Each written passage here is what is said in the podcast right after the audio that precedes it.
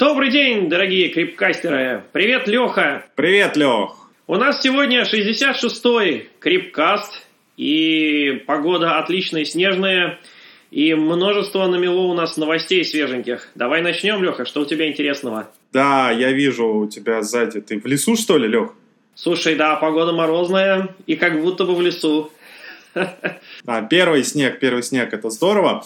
А, а мы перейдем от снега к облачным новостям. И смотри, Лех, на этой неделе, 18 ноября, наконец-то, спустя, наверное, два года анонсов различных, был зарелизен VMware блокчейн, а, который стал публично доступен. То есть а, идеология блокчейна, напомню, состоит в том, чтобы построить распределенную базу данных с тем, чтобы все пользователи этой базы данных видели происходящие транзакции, но изменить, соответственно, ничего нельзя, можно только дозаписывать.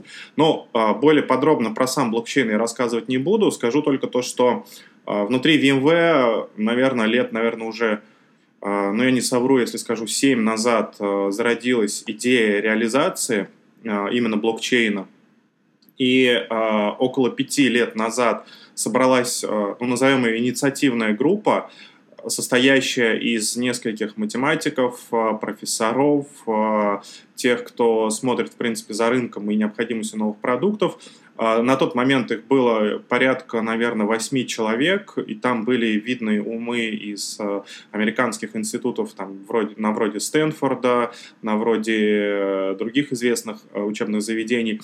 И они а, провели масштабное исследование рынок технологий блокчейна на тот момент, потому что, если говорить про сам блокчейн, то для того, чтобы транзакция, которая записывается в этот блокчейн, туда записалась, а, нужно решить сложную достаточно математическую задачу, которая называется задача византийских генералов.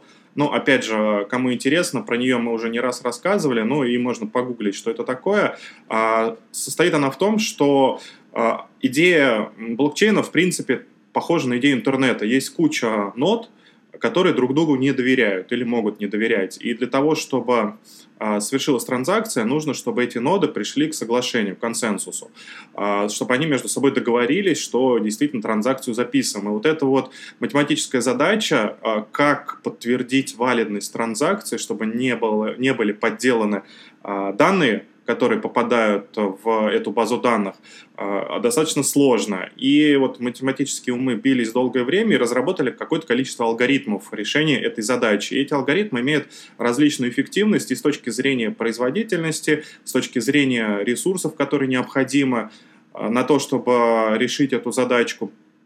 И, соответственно, эта задачка должна решаться на каждый из нот, поэтому она такая распределенная является. И вот эти математики, вот эта инициативная группа, которая собралась внутри VMware, провели исследования на существующие алгоритмы в которые были представлены на рынке, и open source, и closed source, и посмотрели их эффективность и так далее, и разработали свой алгоритм SPBFT, который реализовали в проекте Concord. Это open source проект, который лежит на GitHub, и любой может скачать э, исходники и использовать их э, ну, в своих приложениях для того, чтобы реализовать блокчейн у себя самостоятельно.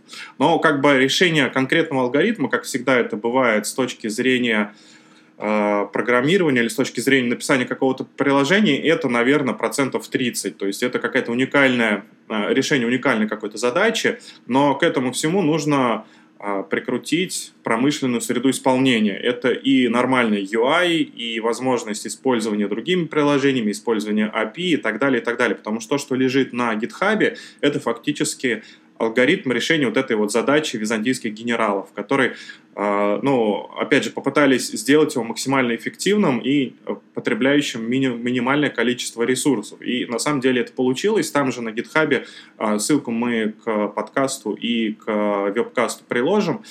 Есть исследование, насколько он там он эффективен по сравнению с другими существующими алгоритмами. Вот. И сейчас, вот, э, как я сказал, где-то пять лет назад начали разрабатывать и разработали вот этот алгоритм в течение нескольких лет, и года два назад где-то первый раз на VMworld рассказали, что VMware разрабатывает свой собственный блокчейн, а После чего а, на прошлом VMworld тоже сказали, продолжили рассказывать, что VMware разрабатывает.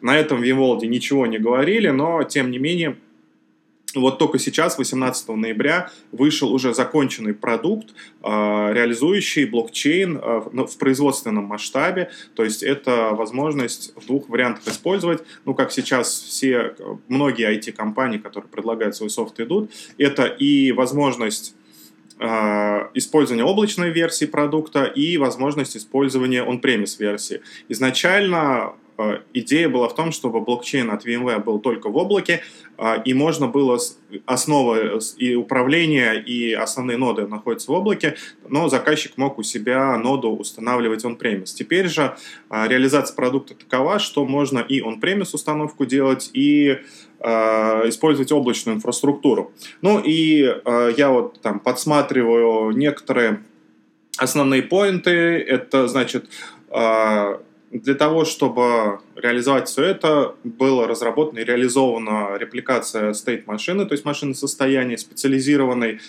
а, а, распределенный ledger, то есть журнал событий key value. А, Причем, если говорить о блокчейне, то о блокчейне и первых реализациях, то использовался там, когда появился язык смарт-контрактов, использовался Solidity, э, некоторые похожие на Java или на C язык программирования, то первые реализации вот этого смарт-контрактов были достаточно сложны. Потом появился язык программирования DAML специально для разработки смарт-контрактов, который на порядок упростил написание смарт-контрактов. Смарт-контракты, напомню, это возможность вот в эту распределенную базу данных, блокчейн, записывать какие-то сценарии а, работы и сценарии исполнения а, каких-то условий, там, договоров или еще так далее. То есть, допустим, кто-то передает кому-то какие-то средства, кто-то за них платит, ну, материальные средства, и дальше на основании вот этих вот условий, алгоритмов, заложенных в смарт-контракте, а, выполняются те или иные действия. Но это фактически все, что мы имеем в офлайн мире, то есть подписали договор там,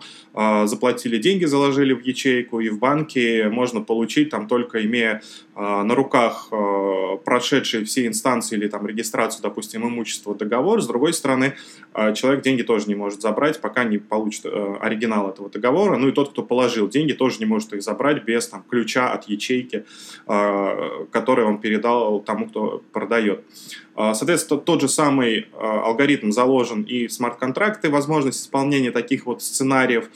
И, повторюсь, Solidity был достаточно сложный язык, потому что мало того, что его нужно было описывать в таком C-подобном виде, а еще и нужно было э, заниматься не только программированием отладкой, потом его компилировать в байт-код и потом вставлять э, уже в сам, собственно, блокчейн. Но еще, на самом деле, когда появились смарт-контракты, вот эту цепочку блокчейна называли World Computer, то есть э, потому что вот эти алгоритмы смарт-контрактов исполняются на всех нодах в сети, и фактически все э, ноды, которые подключены блокчейну, конкретному блокчейну, они занимаются а, общи, просчетом и реализацией и вычислениями по вот, а, смарт-контрактам.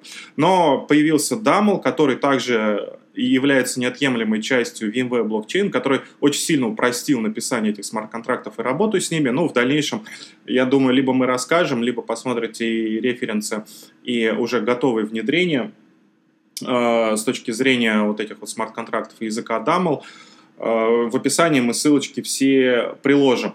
Э, и то, что вот одной из важных частей любого промышленного enterprise продукта, это, во-первых, наличие поддержки, и у VMware блокчейна, естественно, есть поддержка вот VMware, это коммерческий продукт, и уже есть реализации приложений, при помощи блокчейна, реализации приложений, которые а, написаны с использованием именно VMware блокчейн, потому что на первых итерациях, вот как я сказал, а, много лет, можно сказать уже много, потому что 5-7 лет это много, с точки зрения IT-технологий а, разрабатывался этот блокчейн, и на первых этапах, естественно, это были какие-то проекты которые называются инкубаторными, то есть внутри VMware, после чего нашли заказчиков, которые были готовы попробовать у себя эту технологию. Ну и сейчас есть уже открытые публичные референсы использования VMware блокчейн в э, промышленных решениях.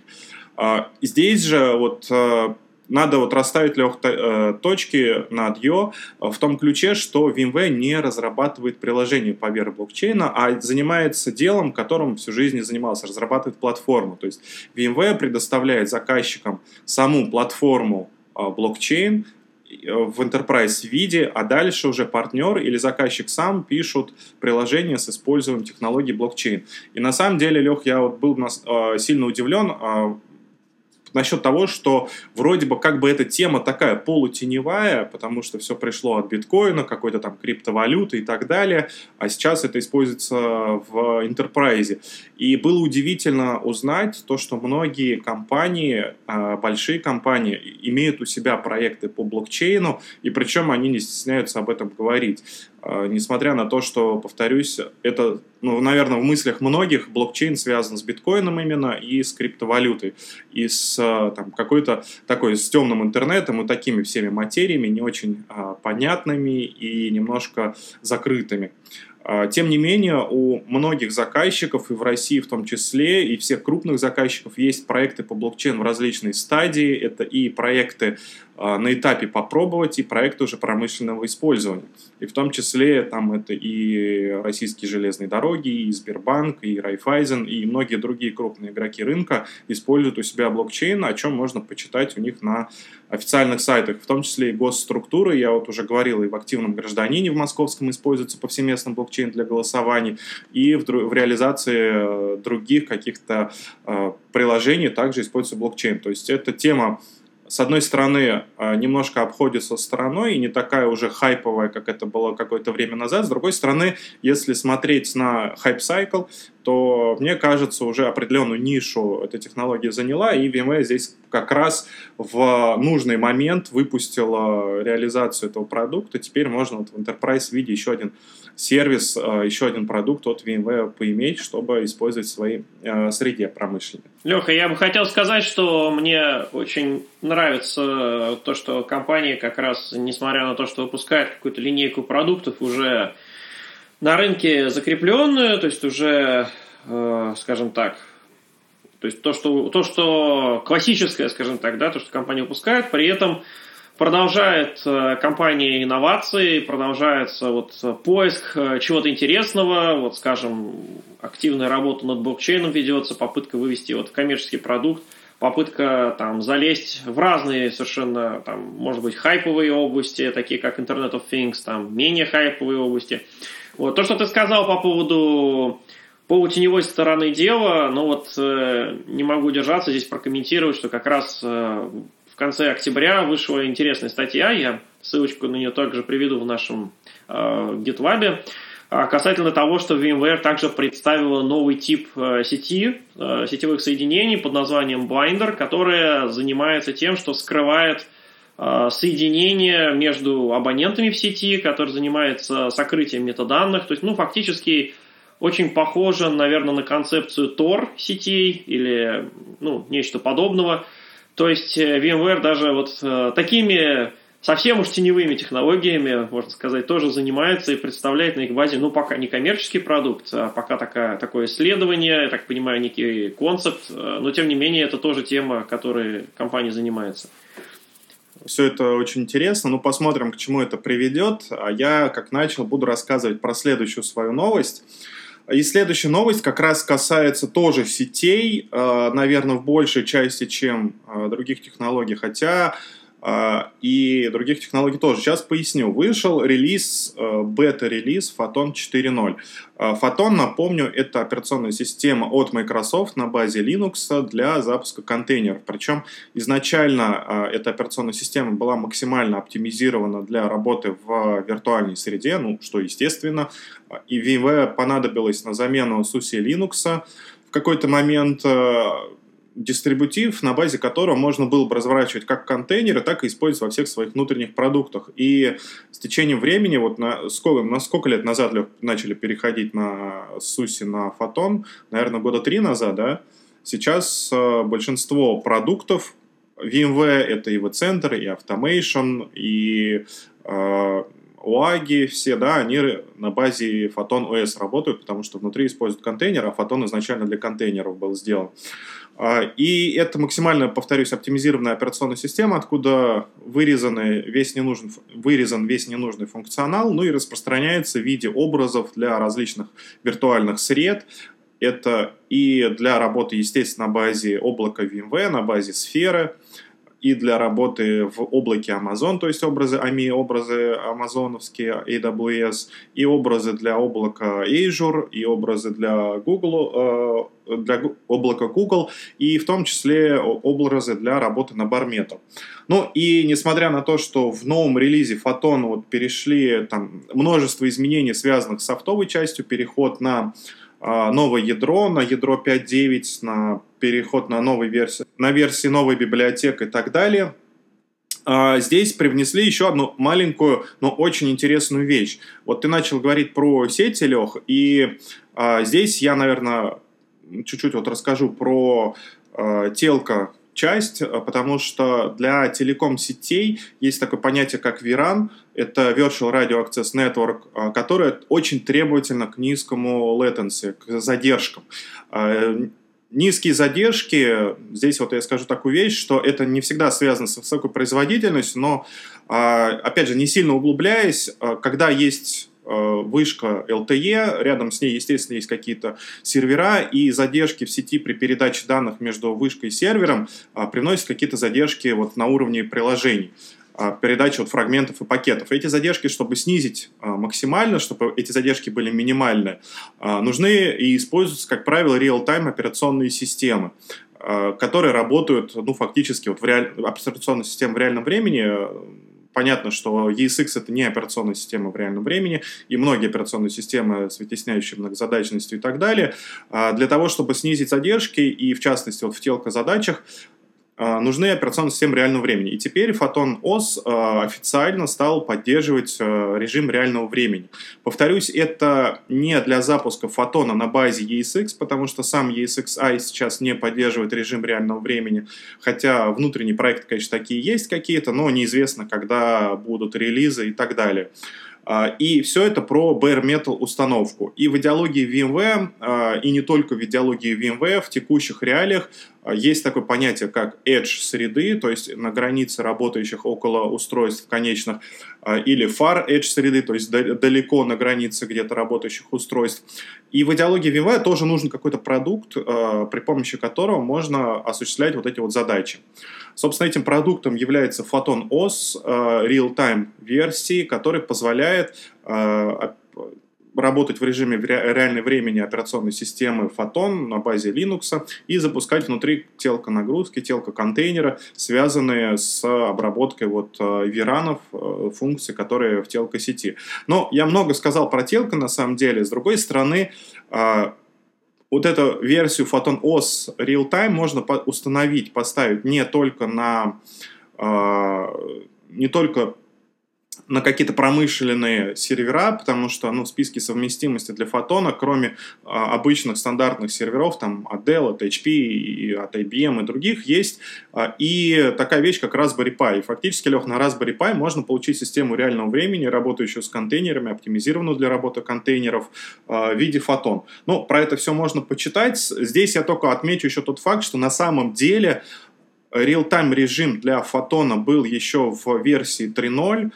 и было специальный релиз ядра на базе Linux 4.19, э, ветка в dev э, ветки фотона, была ветка, можно было скачать либо дистрибутив фотона real-time, либо можно было установить пакеты фотона э, для того, чтобы перевести его в real-time режим работы. Там ядро менялось и некоторый приклад. Но здесь сложности с тем, чтобы найти приклад, который работает в real-time режиме.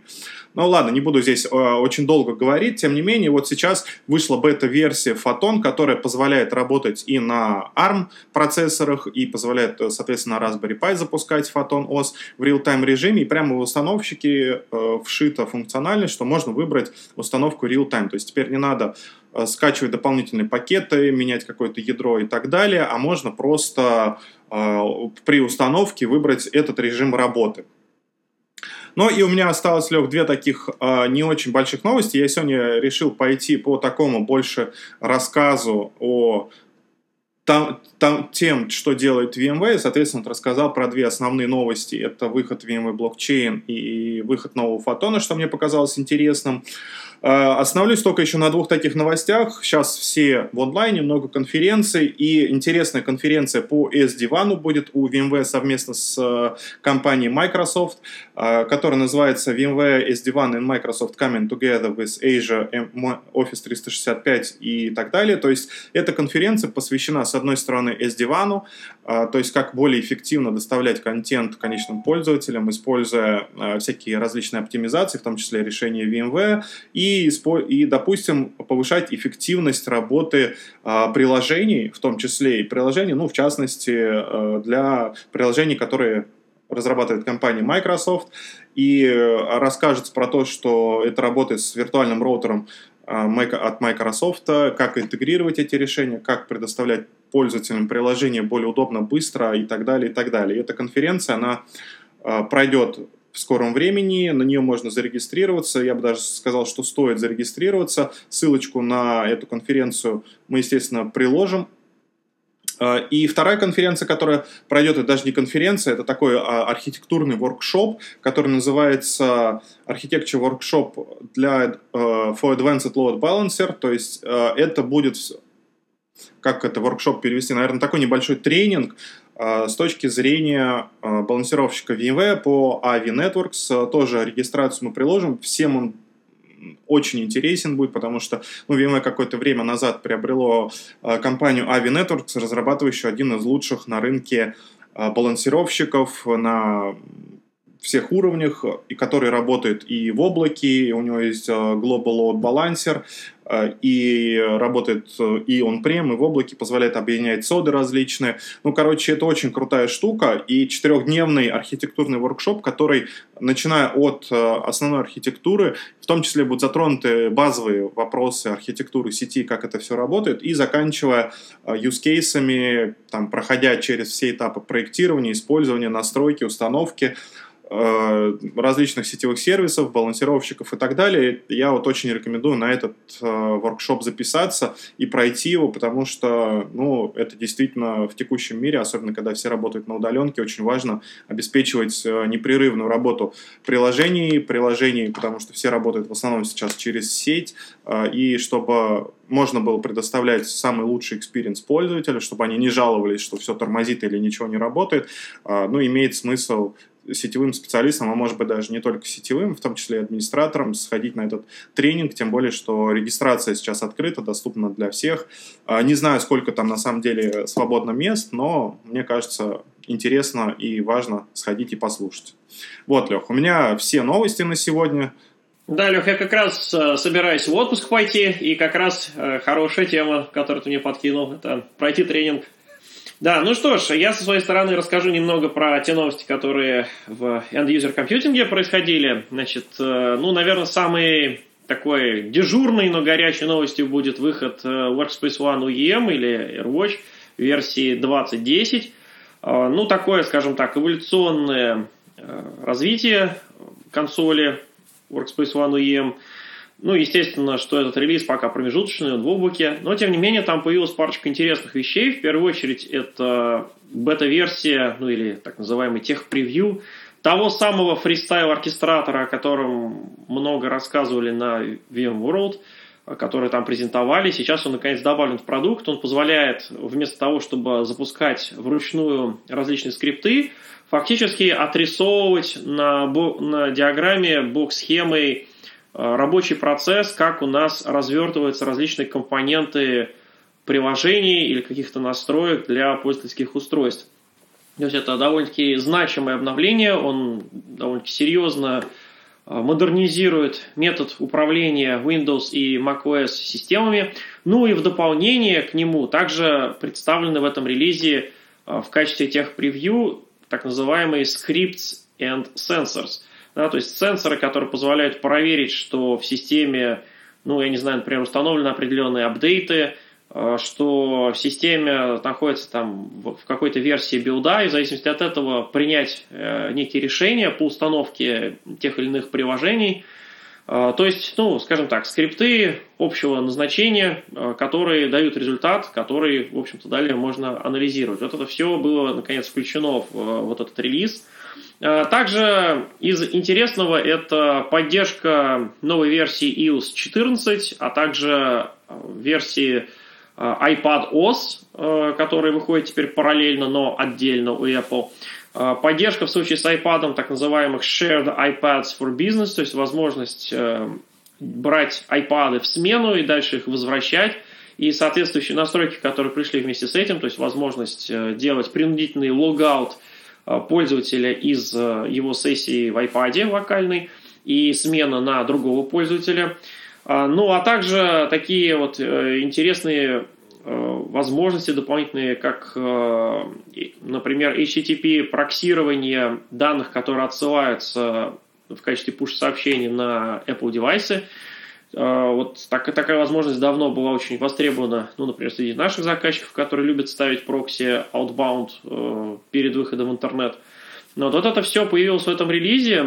С другой стороны, а, теперь мы в этом релизе больше не увидим настроек Windows Phone. Наконец, э, и VMware тоже решили, что уже прошло фактически, наверное, полтора года с тех пор, как э, Microsoft отказался от э, развития и поддержки этой операционной системы.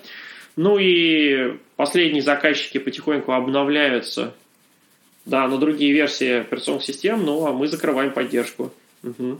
Да, здорово, что VMware поддерживает своих заказчиков, и несмотря на то, что э, уже давно сам производитель этой операционной системы перестал, поддерж... А, перестал поддерживать, несмотря на это, VMware все равно поддерживает этот продукт. Да? Интересная ситуация, просто обычно помнишь, также там с Windows HP было, с Windows 8 было, что Microsoft перестал поддерживать, и буквально там через пару месяцев и VMware перестает поддерживать, говоря о том, что, ну, поскольку производитель не поддерживает, мы тоже не поддерживаем. с мобильными девайсами, видишь, как-то по-другому пошло.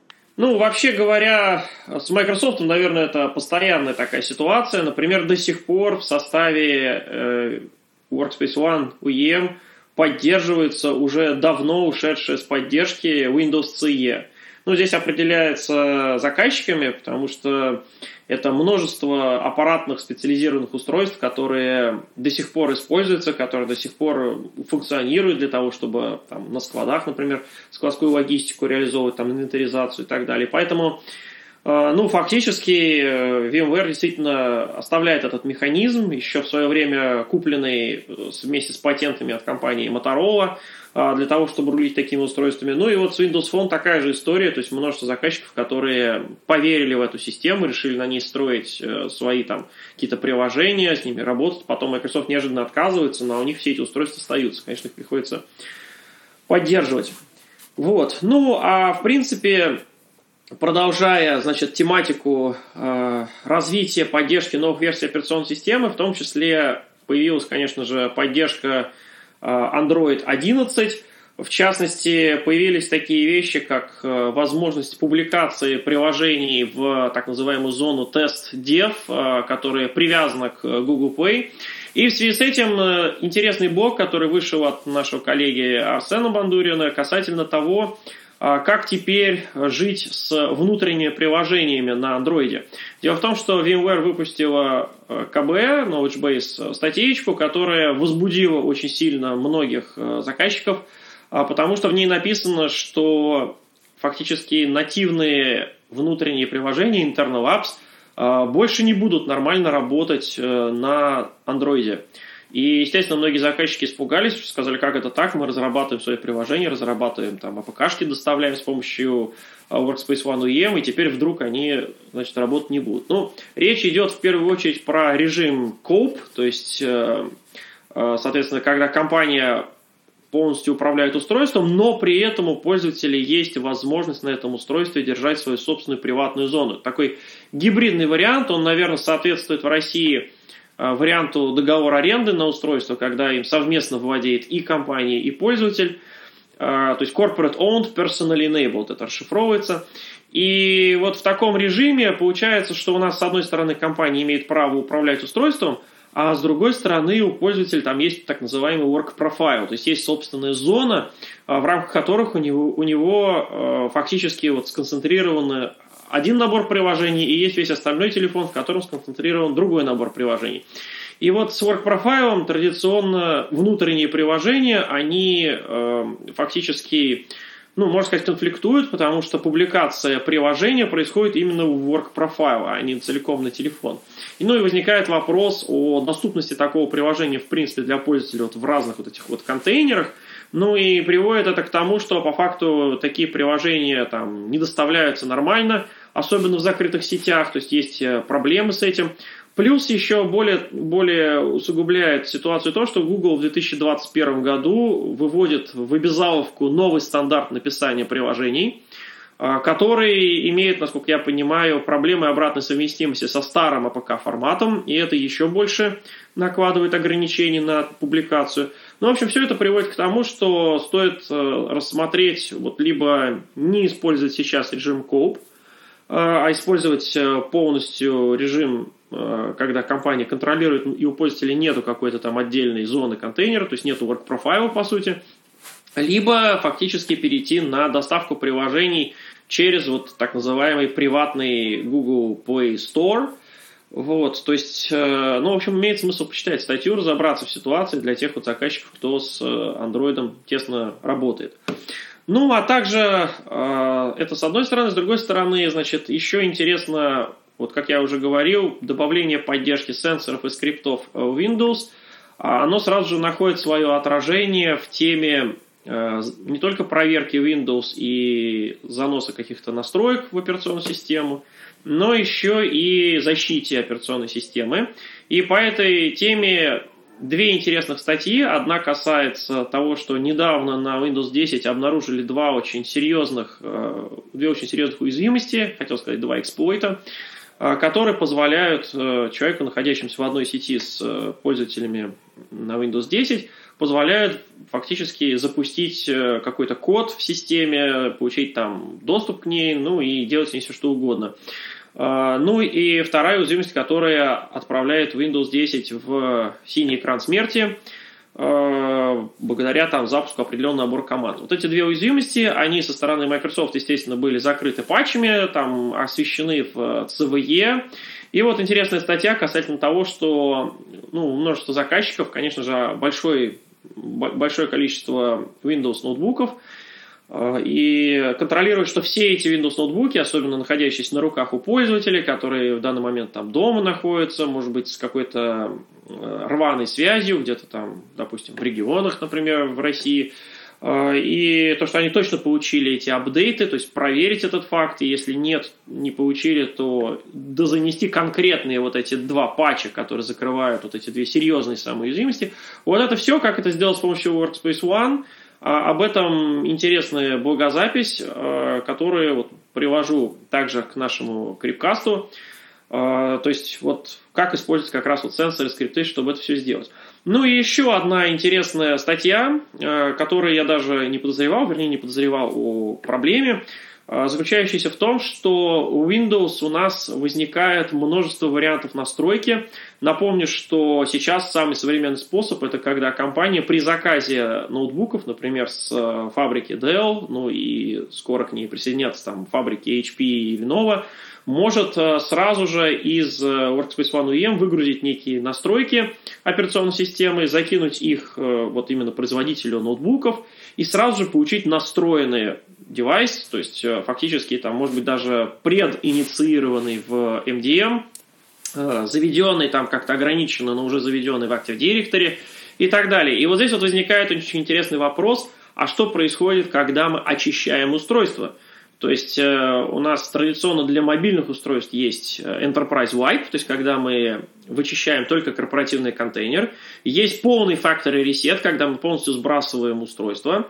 А вот в случае с Windows сразу возникают вопросы, ведь э, у нас политики безопасности включают э, в том числе BitLocker, которые включают принудительное шифрование. И возникает вопрос, а после того, как мы сбрасываем, мы расшифровываем диск или не расшифровываем диск? А сбрасываем мы все до тех настроек, которые были сделаны изначально на фабрике при поставке ноутбука, или мы вообще все сбрасываем до нулевых каких-то настроек системы, в том числе сбрасываем настройки с фабрики. То есть здесь появляются дополнительные режимы, и Workspace ONE UEM они стали поддерживаться, и поэтому на том месте, где всего два пункта у мобильных устройств, это Enterprise Wipe и Factory Reset, в случае с Windows там, по-моему, пунктов 5, в которых, естественно, можно просто-напросто забудиться, скажем так, то есть можно что-то не то включить и потом об этом пожалеть. Поэтому я рекомендую почитать эту статью для тех заказчиков, которые занимаются управлением э, Windows-устройством со стороны Workspace ONE UEM, посмотреть, вот как, какие новые методы по очистке совместно с Microsoft теперь поддерживаются, и все это, соответственно, применять. Вот, ну что ж, на этом у меня с новостями все. Леха, давай тогда завершаться, или у тебя есть что-то еще интересное? Да нет, все, Лех, мы и так уже достаточно много рассказали, не будем перегружать этот выпуск. Э, ну и всем до встречи, пока-пока. И все тогда. Да, до новых встреч, коллеги. Увидимся через недельку.